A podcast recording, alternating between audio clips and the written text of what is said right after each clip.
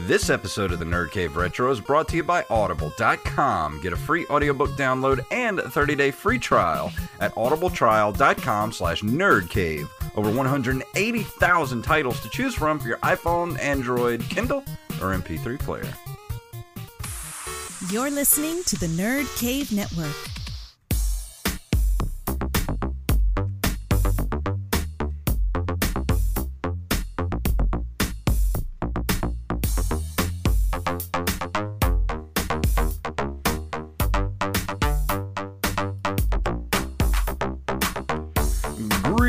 Programs, and welcome back to the Nerd Cave Retro Show. My name is Jason Robbins. And I'm Derek Diamond. So it's been a few weeks since we've been here. I have missed it so much. I've missed all you people, and I've missed you, Derek. Well, not really, because I got actually got to see you in person, but yeah. I was going to say we hung out last weekend, so. Yeah. but yeah, it, it's nice to be back. I know we've taken a couple of weeks off. You were out of town at Disney. We were both at Pensacon last weekend, so uh, it's good to be back. I've I've missed doing this. You know, it's it was even a little odd trying to get back into the routine of things. I woke up this morning. I was you know doing a couple of things around the house, and I was like, oh crap.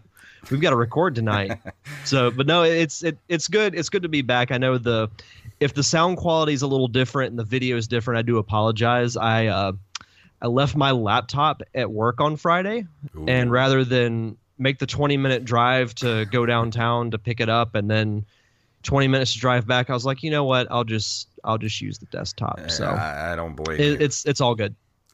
But uh, but yeah, we had a we had an action packed few weeks, man. Like you said, I went to Disney uh, the first week that we were off, and then the next, actually last weekend, both of us were uh, at Pensacon in Pensacola, which was fantastic as usual. Uh, and we talked about it on the Pop Culture Palette that Pensacon has definitely outgrown its venue, and they seriously need to do something about that. Not Pensacon, but the city of Pensacola needs to address the problem because it, it's it was chaos when I was there. Yeah, yeah. It, it's it's been that way the last couple of years, but this year especially, with an estimated you know increase of several thousand in attendance. Yeah, You know, it, it's it's one of those things that the city really needs to look into getting a multi-use convention center, not just for Pensacon, but to have concerts and other events come in town as well. Because oh yeah, the base the Bay Center is over 30 years old and the condition of the place is not great. It, it, it- you get a couple of decent concerts a year and pensacon and that's really about it other than the independent league hockey that we have. Yeah, uh, it, it really needs to happen. You know, I mean, they've already said that Pensacon 2019 is going to be back at the Bay Center, which is great and all, but it, it just needs to happen. yeah. It really it does. You know, when we when we were talking about it when we went to to McGuire's that Saturday night, you know, I, I could even tell on Friday with how chaotic things were that I was like, the, the, this just needs to happen. Mm-hmm. And there there's a couple of places in town where you could build it, but dealing with the city, and I can tell you from past experience with you know the job that I have because the stadium I work at is not owned by the team; it's owned by the city. Yeah, So if we even want to get like the windows changed out in the press box, we have to go through the city to do it, and it's not the easiest process in the world. So I can't even imagine the delegation with trying to build a br- brand new building. Well, not only that, but everything's so compact in the downtown area. It's like, where are they going to build it? There, there's no empty property anywhere. And if you b- rebuild another facility right there at the same spot, you still have the same problem of you know the size. It, you can't get much bigger than what it already is because it's sandwiched in between, you know, an interstate and the, the city streets and the parking lots and uh, you know the Grand Hotel. So it's just a logistics issue. I mean, I, I don't think they ever expected Pensacon to be as big as it is. I mean, it deserves to be as big as it is because it is a really good convention to go to. Uh, really quality guests, great panels, uh, you know, a film fest, and all this stuff is so spread out over the city that it's impossible to see everything that you want to see. You know, even if you're there for Yeah. three days, I mean, you could be, you know, you want to see one panel here at, at the the Grand, but the next panel is in ten minutes, but it's uh, you know across town uh, at the Sanger, and it's like how how are you going to get to all the stuff that you want to see? It's just it's physically impossible. Yeah, and it's it's just what they have to do, you know, with the space limitations. It's the best they can really do, and I, I think they've made the best of the situation. But there's really nowhere else in town that they could use that's Yeah, in close vicinity to the Bay Center. I mean, maybe vinyl, but they normally save that for you know the Friday or Saturday night after party. yeah, So I don't know if you if they would be able to really use vinyl for panel space.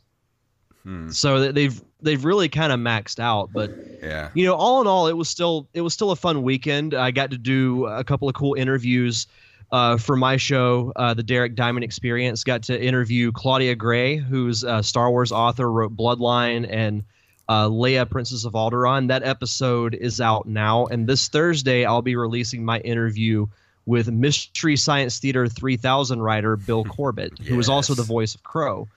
Oh, Bo- and a both are really fun ago, interviews. A a couple of weeks Go ago, ahead. you did an interview with Mr. Charles Martinet, who is the voice of Mario, and you and I Mm-hmm. both managed to get uh, some Super Mario Brothers three. Uh, very large posters of Super Mario Brothers 3 signed by Mr. Charles Martinet. and I know you were kind of on the fence about it, but I, I was glad that you broke down and did it because, you know, what chance are you gonna I get to have a Mario Brothers three poster signed by the voice of Mario himself? because Derek got one first, and I was like, nah, I- don't really, I don't want to spend any more money. You know, I mean, after Disney, and then uh, you know, having to get a hotel for Pensacon, and and, and Tina got um, uh, a, a couple of uh, autographs and stuff. Um, Adrienne Barbeau, she got an autograph from her. And I really, and we got a couple of pop figures, and um, you know, I really didn't want to spend any more money. I was like, man, this is the voice of Mario. Like this is the the guy who you know I he's been the voice of Mario like um, over half of my life. Ever since, ever since Mario has had a voice, it's been done by the same guy. So I, I was kind of on the fence about it, and, and Derek was like, you know, go, you know, I'll I'll get it for you. I'm like, no, I don't want you to have to spend the money on me. And and Tina finally was just like, look, you never spend any money on yourself, so let's just just do this because you know you're going to hem and haw about it, and then you're going to be so disappointed that you didn't do it afterwards. I was like, you know what, you're right. So I went right back in there. Got my poster, got it signed, and I, and I was like a little kid on Christmas, man. I was just like hopping out, like I'm so happy. So shout out to Tina for Yeah. convincing you to to get the poster. And um, but, but yeah, uh, tell everybody about the uh, the survey panel. Oh, it was great, man. Um, and we watched the movie, and uh, everybody seemed to enjoy it. And um, we had a really great panel, lots of good questions. And uh, as far as I know, Derek here got the audio from it, so we may hear that sometime in the future if the audio came out good. Because I know that the other panel rooms were were kind of loud while we were up there, but I was hoping that the mics didn't pick that up. Well, what I did was I plugged my Zoom recorder into the actual sound system that was, you know, designated for you guys specifically, and I'll just sync that up with the video that I shot. So Awesome, uh, the the audio the audio quality will be good. cool. Is is a little little trick I learned at work. So yeah. anytime I record audio for a panel, I've got to plug right into the the system. Otherwise, you know, because the the rooms, basically to give everybody a visual, is the grand ballroom is one giant room that's separated into three for the panels, and they're separated by just very thin walls that are Yeah. just put up, you know, that weekend. So you can hear everything that's going on in the Mhm. next room over. And but course, uh, the the audio turned out good. yeah, they were doing sci-fi speed dating in the room next door, so it was extremely loud. but uh, well, we think Just you guys some random will- point, you'd hear, "Woo!" Yeah, we think you guys will enjoy it. So keep an eye out on the, uh, the our Twitter at Nerd Cave Retro, and we'll let you guys know when that gets released. Because I I'm excited to see it, and because you know when you're up there, you're kind of not really thinking about much, but you know I'd like to actually watch it as a spectator. So so I, I can't wait for that to come out. and uh, we'll we'll talk about this off air, but we might have a survey themed episode of the Derek Diamond Experience in the works. That'd be awesome. Sometime soon. Yes. but uh, enough about that. Let's go ahead and we got a lot of news to cover. So let's go ahead and move into the Yes, we do. news for this week.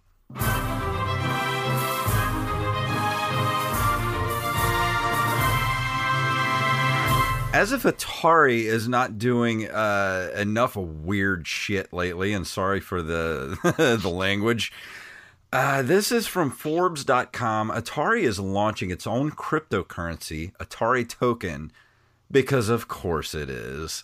Uh, Atari remains one of the most perplexing brands in gaming, a shell of its former self, shuffled around between buyers for years, yet still trying to stay relevant by any, by any means necessary. Latest plan hop on the cryptocurrency bandwagon. Atari is launching its own cryptocurrency called the Atari Token. Uh, everything else uh, seems to be rather out there. Um, and I'm not going to read this whole quote. It was all about the blockchain technology and all that kind of stuff. And the Atari. Here, I'll just kind of paraphrase it. Um, given our technological strengths with the development studios and the global reputation of the Atari brand, which I don't know if it's all that has that good of a reputation, but we have the opportunity to position ourselves attractively in this sector. Sure, you do. Our objective is to take strategic positions with a limited cash risk in order to optimize the assets and the Atari brand. Uh, using that word brand because of course everybody knows who Atari is. Look, go to any kid under the age of 20 and ask them what Atari is, and they will look at you with a blank look. Atari is not the name that it used to be. I'm sorry, but cryptocurrency is a huge scam. I'm sorry, but it is. You know, uh, it, it, please look. I, I'm somewhat of a financially smart person. I was actually going to get my securities license a while back, but everything started to kind of take off, and I didn't get to do that. So I do know about financial stuff. If you're gonna f- go in for f- investing and stuff, don't go for the quick buck. Go for the the slow and steady. Uh, you know, invest slowly. Don't you know? Don't put all your eggs eggs in one basket. If you want to know about, if anybody out there is thinking about getting into cryptocurrency, don't. DM me and I will tell you how to invest smartly. so, and and actually, speaking of that, for tonight's Audible read, I'm going to suggest uh, a book called The Richest Man in Babylon, which is a book that before I read this book, it made me really think differently about money. It woke me up to what money could be for me. Uh, so uh, it's a it's a very good book to read. If you don't know anything about finances, just read that book, and it kind of opens you up to the world of investing. So that's all I got to say. Don't uh, Atari. What are you doing? I mean, this is just this is stupid. I don't know what you you think about this. My only two things that I have, because I, I think you put it very eloquently. This is the greatest title to an article I've ever read because, of course, it is. It's like, oh yeah, we'll we'll hop on the cryptocurrency bandwagon. I mean, we might as well. I will sum up my thoughts with just a simple one-worded question: Why? Yeah, why? Why would you do this? I, I, see no logical reason why they should do this. I mean, I feel like they think that their brand is still relevant today when it hasn't really been since the 80s. no. And- I, I just they, I don't I don't get it. it. It makes no logical sense to me. they can't even get their newest console out uh, Yeah. like they, they they can't even get it out, and they're wanting to jump into cryptocurrency. Like, what is going on? Yeah, I I just don't understand it at all. I don't It's know. it's really dumb. Ah, I'll- I'll But moving on to our on. next story. Uh, our next story comes from avclub.com. Chrono Trigger just showed up on Steam, but it's a mess. First, some good news. Square Enix just put out a surprise Steam release of Chrono Trigger, a stone cold Super NES classic and one of the most revered games of all time. And now, some bad news it looks like trash. Like a lot of Square's classic games, Chrono Trigger has found its way to plenty of platforms over the years. This is the first time it's appeared on PC, but the Steam release seems to be a repurposed dump of the version Square brought to smartphones, blown up to fit a computer monitor and given some prerequisite support for game controllers. The hard looking menus visible even in the game's trailer are the biggest giveaways. The simple NES generated fonts and text boxes of the original are replaced with a background and font that looks straight out of Microsoft Word and badly clash with the game's 23 year old graphics. I'll be honest, I haven't even See, I- I at haven't- the video of this, but I mean, if it's just a port of the the mobile version, like why not just use the original ROM and upgrade it for PC? Exactly. This Why makes no you would sense. port the mobile version, I have absolutely no idea. Absolutely no idea. And this is, you know, I was looking up, um, I was reading a list on IGN of the most popular SNES games of all time. This game was number two Wow. out of 100. The only game that beat it was Link to the Past. It beat out F Zero, Mario World, so many other iconic games. And I- I've never played this game before, but I do, do want to at some point so I can do a review of it because it's a game that, for some reason, I just never played as a kid. But I, I, just don't understand why you would do. Go ahead. I was going to say I actually just got um, a, a version of this um, for em- for uh, on an emulator that I got. Um, so I actually started playing it a little bit the other night. I, I didn't get too far into it, maybe like twenty minutes or so. But if you get a, a copy of it and start playing, I'd like to actually get into it too, and we could do a dual review of this game because this is, uh, you know, I I never played it before um, but it's definitely up there on like the top list of greatest Super Nintendo games of all time. Yeah, if you beat out Mario World, that's Yeah. that's saying a lot. So I, my my just my biggest thing is why would you take the mobile version and port it over to Steam? why not just take the SNES ROM, Laziness, I don't And- know. tweak the graphics a bit? Yeah. I don't know. People are stupid. Eh. But our next story uh, is a little bit cooler uh, from NintendoLife.com. Hyperkin's new Supaboy has superior colored buttons and a 4 3 screen option. The best portable SNES just got better. And I don't know if you took a look at this thing, but it looks awesome. Uh, the Hyperkin Supaboy has already been revised once, resulting in 2016 Supaboy S, but the company isn't done with the machine yet. The Supaboy SFC is the latest variant and brings with it some notable upgrades. The most welcome is the ability to toggle between a 16:9 and 4:3 aspect ratio. Uh, see, uh, the picture stretched to fit the widescreen display, making games look a bit odd. Um, that was for the Supaboy S. But the Hyperkin has taken this feedback on board and come up with a solution for the new model. A proper 4.3 screen would have been preferable. The first model had one, but we imagine the move to 16.9 panel is related to the fact that these are available cheaply, whereas very few devices use 4.3 screens these days. Uh, second biggest change relates to the buttons. They're now multicolored to match the scheme supported by the Super Famicom and European SNES. Uh, elsewhere, there's a 3.5 millimeter headphone jack, adjustable brightness, two SNES controller ports on the front, which looks really cool, uh, an AV output, and Hyperkin's patent pin perfect cartridge slot technology. And this is uh, I'm not gonna lie, gonna this launch. thing looks pretty bad. It's going to launch on March 9th. So I don't know about you, but I would love to get my hands on one of these. Yeah, it looks badass. I would love to get my hands on one of these things. Oh yeah, I wonder how much. It you're you're say- basically Uh, let's see. It doesn't say. Uh, you can pre-order. Let's see if this link says anything. Da, da, da. As my computer takes forever to load. Yeah, this just takes Uh, me to a another hundred pounds. 100 pounds, so roughly what, like 130 bucks American? Uh, give me a second and I'll tell you. Uh, the machine can be ordered It will direct. be one hundred and thirty-eight dollars. Uh, well, it says here the machine can be ordered direct from the Stone Age Gamer Store and retails for seventy four ninety nine. Hmm. Hmm, I might have to pick Cool. this up. Hell yeah, because it it does have a cartridge slot on the back and it's beefy too. Like you look at the picture of this actually in someone's hand, like it's the size. It's about the size of a Yeah. Switch. So and a little bit thicker. So I might have to pick one of these up. This looks awesome. For sure. Oh, what is that? Stop auto playing whatever you are. Stupid autoplay.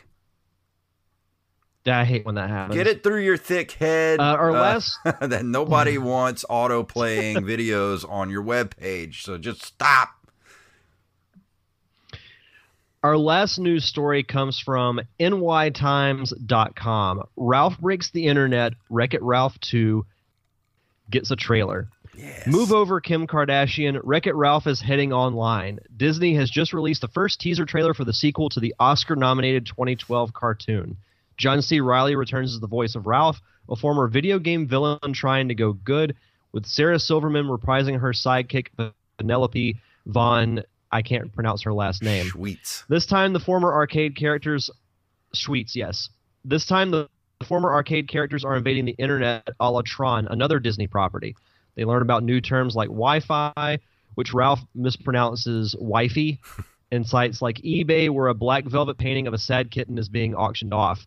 Uh, there's no sight nor sound yet of Yes, a new character who heads up the cutting edge website BuzzTube, but perhaps we'll see and hear from her when Disney releases a longer trailer closer to the sequel's release.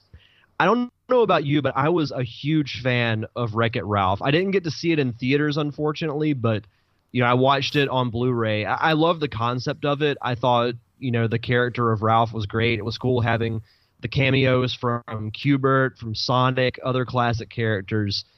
You know, it, it, it proves that you can do a movie based off of even if it's not a original video game you know you can still it can be done right. Yeah. and i'm really really excited. The movie comes out uh, this thanksgiving so uh, i'm really excited for it. I thought the trailer was great, uh, and and the part with the little girl playing the the the game where she feeds the uh, the bunny rabbit and the kitten.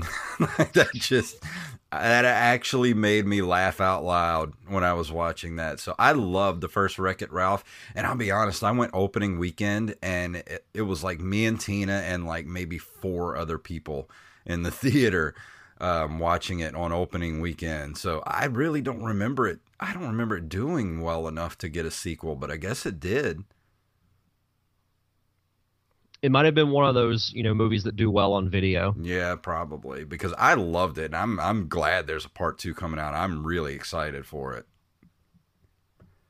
me too i go opening weekend for sure Uh, but let's go ahead and move into this month in video game history. Why is my pipe not playing? There it is. Uh, on March 5th of 1981, Timex releases the Sinclair Research ZX81 in the UK, which is significantly less expensive than other computers on the market. I had no idea Timex made a computer. I thought they were just watches.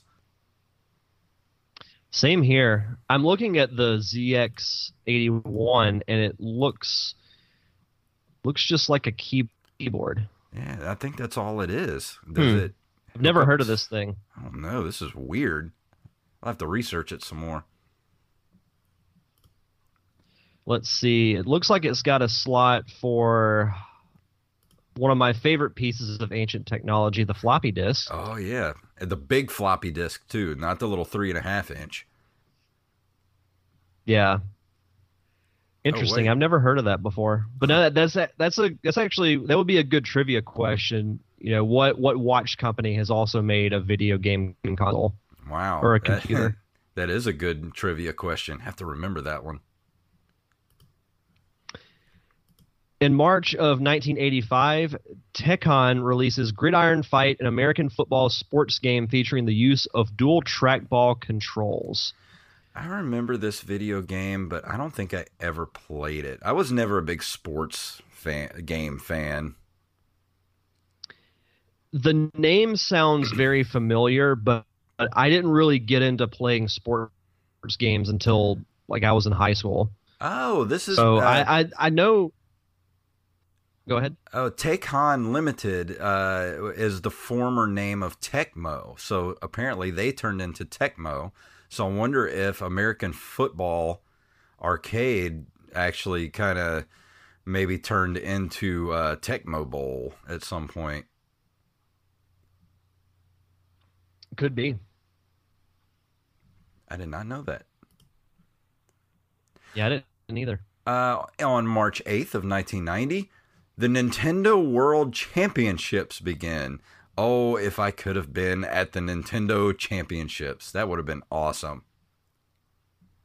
Oh my god, that would have been like a once in a lifetime experience. Uh, it says the first competition launched in 1990, touring 29 cities across the United States. It was based upon its namesake custom game cartridge for the NES, considered to be the most valuable NES cartridge ever released and one of the rarest. On June 14, 2015, the second Nintendo World Championships event took place for its 25th anniversary as part of Nintendo's E3 2015 coverage.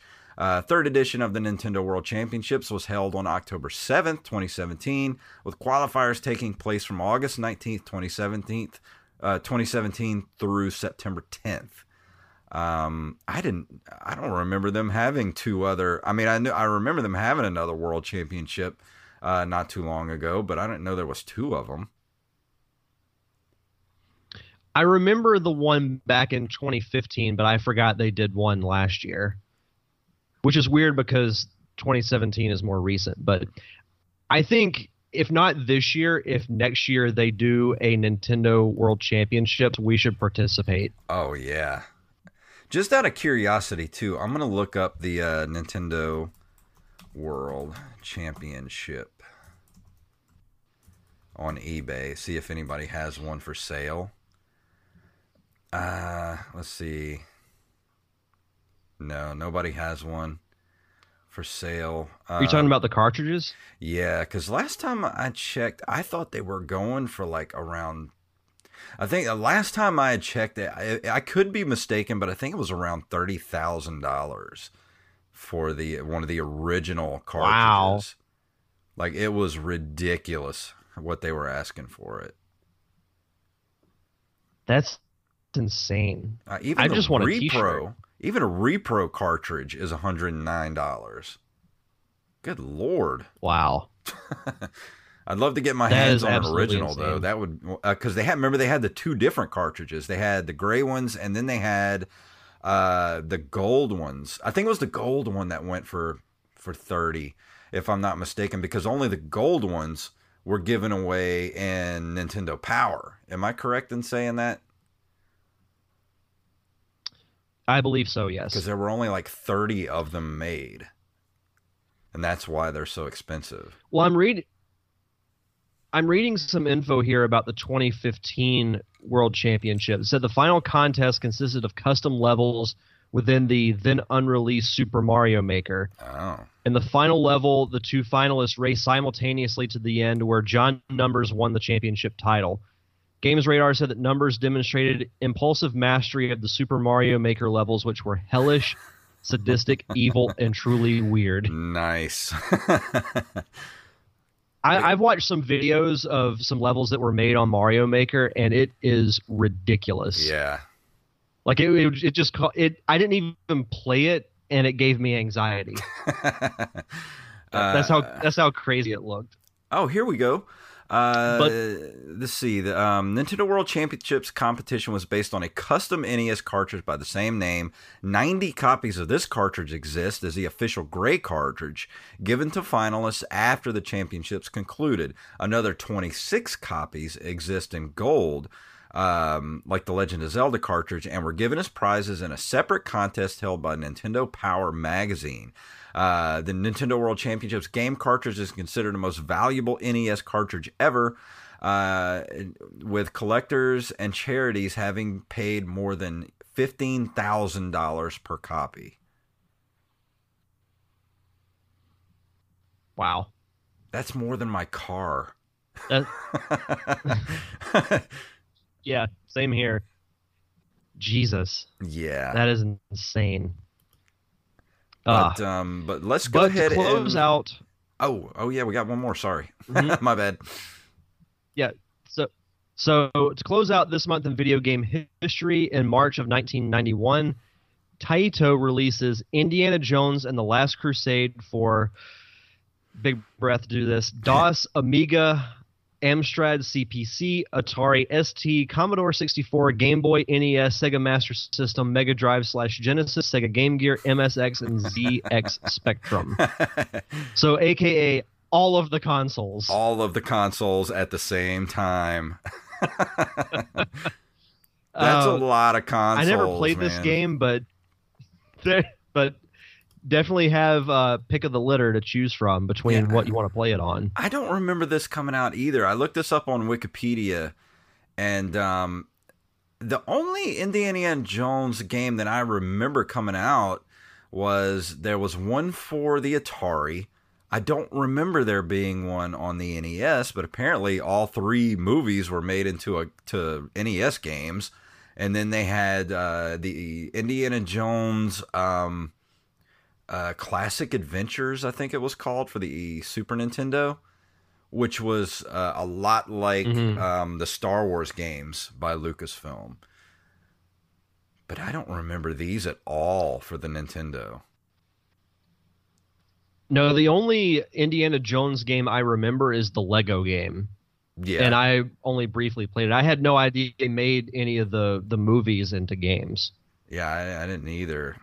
But I do remember that they had put one out for the Atari, and it was ridiculously hard because you didn't know what to do, and Mhm. um, it was kind of like you know ET, where like a lot of uh, vague descriptions of things you had to do in the game. So I, I really didn't get into Atari stuff all that much. I like the simple Atari games like Space Invaders and Millipede, things like that.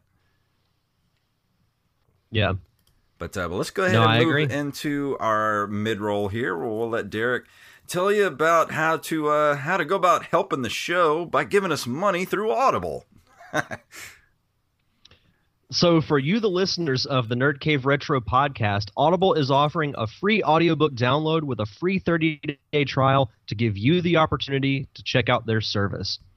I mentioned at the top of the show that I got to chat with Claudia Gray, who is a famous Star Wars author at Pensacon this past weekend.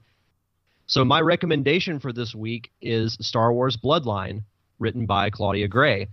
It's uh, the, the thing that's cool about that story is that it deals with the almost immediate aftermath of you know the republic trying to reform after the fall of the empire in return of the jedi and leia being a huge part of that you really get to go inside leia's head to see how she's dealing with the struggle of trying to bring the political scene back to form um, after you know basically the reign of a terrorist organization and Yeah. you know there, there are some pretty big points that happen that I won't spoil for those who haven't read the book, but there's a very big wow moment, excuse me, that happens towards the end of the book, and the dominoes just fall from there. It, it's it's a bit of a long read, but once that moment happens, it gets really really good. Yeah, I'll agree with that. Like the first half of the book is a very much a slow burn, but then once the you know the cat the this huge moment you speak of once that happens the book really takes off and um i do yourself a favor if you haven't listened to this book go get it on Audible and use our code. It's it, I it, I highly recommend it, especially if you're a Star Wars fan. Yeah, it, it's definitely worth the credit, and it's you know you get your time out of it too. So, Oh, uh, but in addition to that, they've got books on you know fiction, nonfiction, mystery, sci-fi, romance. As we've mentioned, Star Wars. They have gaming books from Halo, Gears of War, Mass Effect, World of Warcraft. Any genre you can think of, Audible has. And if you're always on the go like I am, Audible is a great service to have to be able to continue to read without having to sit down and read a physical book. So if you want to do that, go to audibletrial.com slash nerdcave. Again, that's audibletrial.com slash nerdcave for your free audiobook download and 30-day free trial. and tonight we're talking about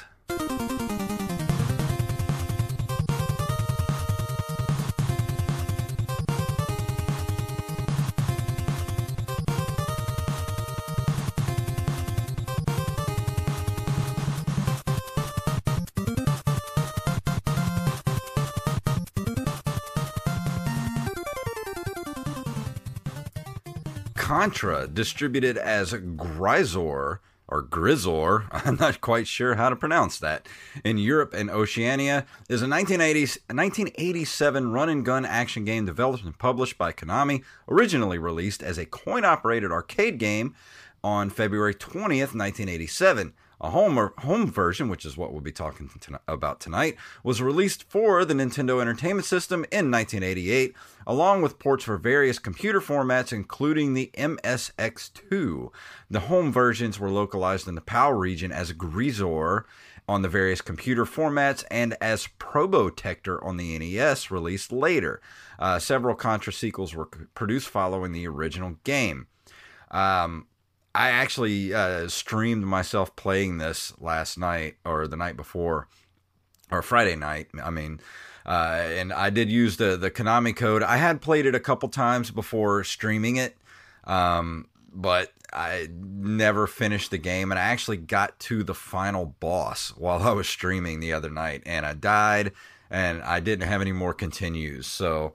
I tried again last night, but I wasn't streaming it, and I actually finished the game.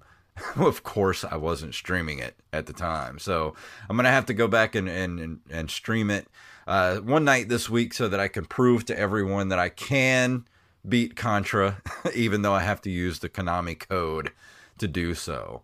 Um, but it's this is probably you know I, we did Super C uh, about a year ago, I guess. Um, probably last summer, sometime I did Super C. Uh, because, and the reason I did part two first is because I didn't have the first game because it's hard to find game actually lately. I haven't really been able to find it anywhere. So I actually got an emulator uh, and played the original Contra, and it still holds up to this day, man. It is NES perfection. And I don't know what you would think about that, but that that's that's my stance. Yeah, that's the general because I've never played this game before, but I I was reading a couple of reviews about it in preparation for tonight, and a lot of people say that you know this game still holds up. You know, let's see, it's now you know 30 years since it's been released. Yeah, it- it's one of those games that you know it's up there when you when you say name me five games for the original Nintendo. Nine times out of ten, Contra is going to be on that list. yeah. Well, it was one of the first games that you could actually play two player and have that sort of like you know really awesome co-op experience with another person um, you know because it is a uh, it, it's a side scroller but also it did something really different for the time there was a sort of a, a pseudo kind of first person view uh, when you would go down the hallways at the end of each level um, you know you go through the the side scrolling 2d platforming parts and then you kind of go into these uh, you know the the the bad guy hideouts or whatever, and then it turns into a first person view, um, which is sort of like a almost like a shooting gallery sort of um, you know aesthetic to it, where you know there's a lot of ducking and jumping so, because you got a lot of bullets and stuff flying at you. You got to shoot, uh, you know. uh, guns off the walls and there's dudes running past and then you've got to like destroy the walls to get through And then you once you get through all that then you get to the final big boss at the end of each level um, and there's what seven levels to the game uh, well, let, let, me tell you a little bit about the, the the story of the the game. The plot is in 2633, the evil Red Falcon organization have set a base in the Galuga archipelago near New Zealand. Am I saying that right? Archipelago. Never known how to say that word. I mean that that would be my guess. In New Zealand, in a plot to conquer the world, two commandos uh, Bill Rizer and what is that PFC? Is that private or I'm not sure what that is. PFC. PFC, uh, Bill Rizer, and I'll PFC, uh, Lance Bean of the Contra Unit, an elite group of soldiers specializing in guerrilla warfare, are sent to the island to destroy the enemy forces and uncover the true nature of the alien entity controlling them.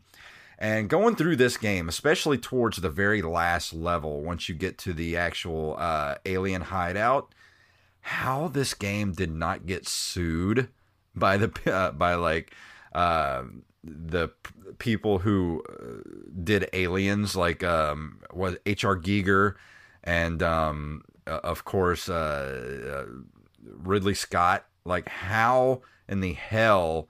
They didn't get sued by all those people. Because this game just like the last level and a half just turns into aliens literally. Like it it is it's the best version video game version of aliens you will ever play. Because there's like you know there's the queen mother alien there are face huggers there are giant uh what are they called? Xenomorphs that you have to fight that shoot these mm-hmm. like shrimp looking aliens at you.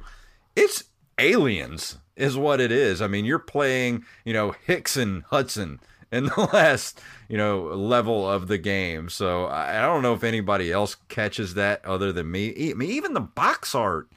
Look at the box art. It, it's it's Arnold Schwarzenegger from Predator that they ripped off for the cover, yeah. and then there's a, straight up an alien in the background. Like, how did they get away with that? Uh, I have no idea. But to answer your earlier question, PFC stands for Private First Class. Private First Class. I should probably know that, but I'm not a military guy, so I don't know that stuff. Yeah, I'm not either. but uh, it was released in 1988 for the NES, and uh, I do remember uh, many times renting this game and taking it over to friends' houses uh, and having friends that actually had this game as well. Because I mean, who didn't have this game for the NES, or, or at least knew somebody that had this game back in the day? Um, and there were many, many sleepovers had in the 80s as a kid playing you know contra with your friends and we didn't know the konami code at the time so we were just playing you know with three lives and getting as far as we could and I don't. I, I heard this before, but somebody said something about Contra. It's like it goes from the hardest game you've ever played, and once you put the Konami code in, it it goes to the easiest game you've ever played because you know. I, I didn't realize exactly when you have that many lives and you kind of know, you know, it's been a long time since I played this game, but I can get through it pretty, you know, pretty well. And I got through the whole game in like 24 minutes last night and i looked up some speed runs and there's uh, i think the fastest speed run is like a little over nine minutes. So wow. it's it's not a long game at all. That was going to be my my major question is uh, you mentioned seven levels. So i was just wondering like how long those levels were and how long just the the game in general was yeah, it, it if you just go straight through, you put in the Konami code and you just go straight through the game, it'll take you roughly about 30 minutes to finish the game. Um, because it, it's really, I mean, it's when you don't have the Konami code, it is a brutal game. But when you have some game, you know, mm-hmm. some lives to kind of play around with and just kind of just run through some areas, you know, you can get through it pretty quickly. Um, but eh, like I said, this it's just a you know, it's a side-scrolling shooter. Um, you know, it's it's got, it got the first-person uh, areas in the game. Uh, you know, you have some some bosses are, are actually I think some of the earlier bosses in the game are much harder than the later bosses in the game. And it kind of like the the levels of the game are easier in the beginning, but the bosses are harder. But then the further you get into the game, the levels are actually a little bit easier, but the or are harder, but the bosses are easier. It kind of flip flops like that. Um, it actually says something here. I just noticed this. The cover illustration of Ocean's Gryzor Ports by Bob Wakelin, that's the guy who just passed away a few weeks ago, uh, was inspired by different poses mm-hmm. of actor Arnold Schwarzenegger from the film Predator. The illustration was later used for the packaging of the NES version as well as the MSX2 version. So, yeah, he did rip off Arnold in those pictures. Is there any point during the game where you have to get to the chopper? Uh, actually, yes. The very end of the game, you uh, it, yes. you you kill the, the the main alien queen or whatever it is, and then you see a shot of the island and a chopper takes off, and that's I thought that same thing. I was like, get to the chopper. it's awesome. Uh, that's so, the best line from that whole movie. When I when I stream the game this week and I actually finish, I'm gonna scream "Get to the choppa" at the end of the game just to celebrate my victory. that's awesome. But it it is like you know we both said it that this is one of the definitive Nintendo titles. Like this game is NES perfection. I mean, it has its flaws like any other Nintendo game, but for the money, if you find a version of Contra and hell, even Super C Part 2, it's just as fun as this one. Um, you can't go wrong with the Contra games. Uh, I really would like to do Contra 3 for the Super Nintendo. I want to, uh, I'll round out my, you know, trifecta here soon. I'll do the, uh, the the Super Nintendo Contra 3, which I have played a little bit of it, and there's no code for that game, and it is brutal. So I might have to do some streaming and uh, see if I can get some help from some listeners to get me through some of these uh, levels. but it's fun, man. If oh, you're out sure. there and you're listening to this show and you've never played Contra, it, it is so fun. It's an infinitely replayable. So I'm. That was the general consensus yeah. that, from the reviews that I read. So out of a ten, this is getting a nine point five. Wow. So it, it it's That's right really up there. Praise. Yeah, That's awesome. as as one of my favorite Nintendo games of all time. Like it, it, ranks up there with like Super all the Super Mario Brothers, uh, you know, Star Tropics, Ninja Gaiden. Like this is the Contra is NES royalty in my book. That's fantastic. I'll have to I have to play this game one day. I wish we could play it together. I'd love to play it all the way through with another person. That would be fun. That would be fun. But uh, but that's gonna do it for me this week. Unless you got any questions about it. Um, no, I think you answered pretty much anything that I was going to ask about it. But you were talking about this game being NES perfection. Next week, I'll be reviewing a game that some consider to be N64 perfection. Hmm. So I went to the Nerd Cave Facebook page. As I do every so often, I put a poll out saying what game should I review next week. And in a landslide, GoldenEye won the poll. Wow. So I will be reviewing GoldenEye for the N64. I have not played GoldenEye in a long time. I hope But it's it one up. of the greatest N64 games of all time. I hope it holds up because I can't tell you how many like parties we had of just playing GoldenEye for like hours and hours and hours. Man, that game is so good. Mm-hmm. I hope it holds up yeah. and it doesn't suck. Because if you come back and say it sucks, I'm going to be heartbroken. Well, hopefully I won't have to be that guy, but yeah, i am borrowing it from a friend this week, so I'll, I'll, be playing through it throughout the week, and uh, we'll uh, we'll see what happens. Well, awesome. Um, let's see. I do want to give a shout out to a friend of mine, uh, Mr. Jared Seymour. Actually, earlier today, I helped him uh, do his first ever podcast. Um, he asked me to be on his first episode, um, uh, along with Anthony Patalo from the Pop Nutshell podcast. Um, it's called Brownwater Banter. Uh, it's not up yet, but I think you can actually go to Twitter and follow. Um, let me see if he's got the Twitter page. I think it's at Brownwater B. Let me make sure. At Brownwater B. Yep, it's uh, it's actually up.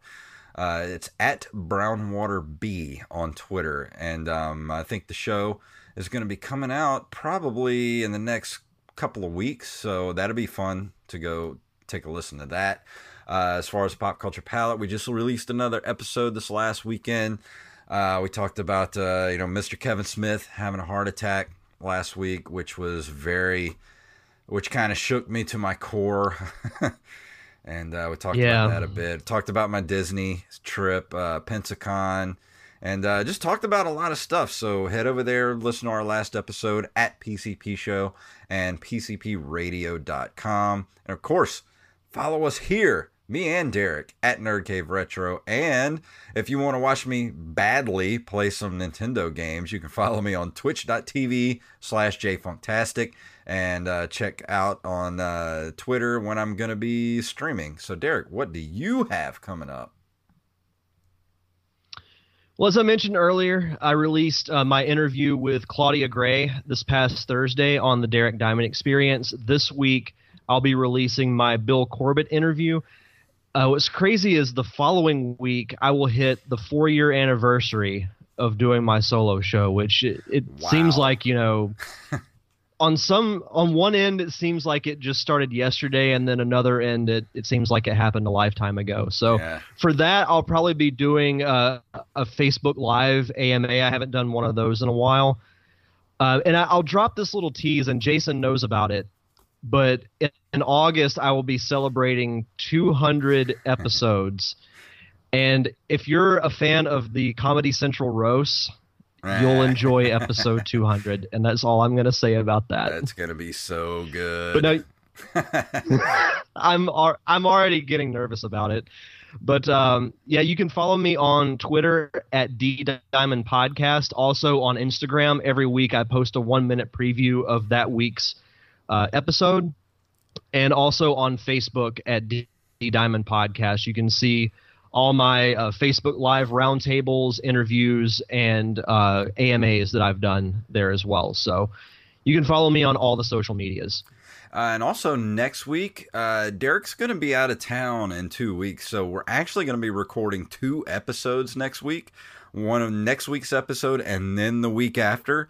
So if you're interested in getting the show a week before it actually releases, uh, check us out here on Twitch, uh, twitch.tv slash jfunktastic, and we'll record both episodes back to back. And one of those episodes is, is going to be, you know, we're going to hold on to it for a week. So if you're interested in getting it a week before everybody else, join us here to watch it live. And uh, you will get it before anybody else. A live exclusive. I like it. I like it. Uh, so I think that's going to just about do it. Let me go ahead and play our music here. Uh, if you would like to uh, email us, you can email us at nerdcaveretro at gmail.com. We're at nerdcaveretro.com. We're on Instagram and Twitter at nerdcaveretro, at jfunktastic, and at Derek underscore diamond. And you can get a hold of us on Facebook at facebook.com slash nerdcaveretro. So, Derek, tell them what it's all about. May the way of the hero lead to the Triforce.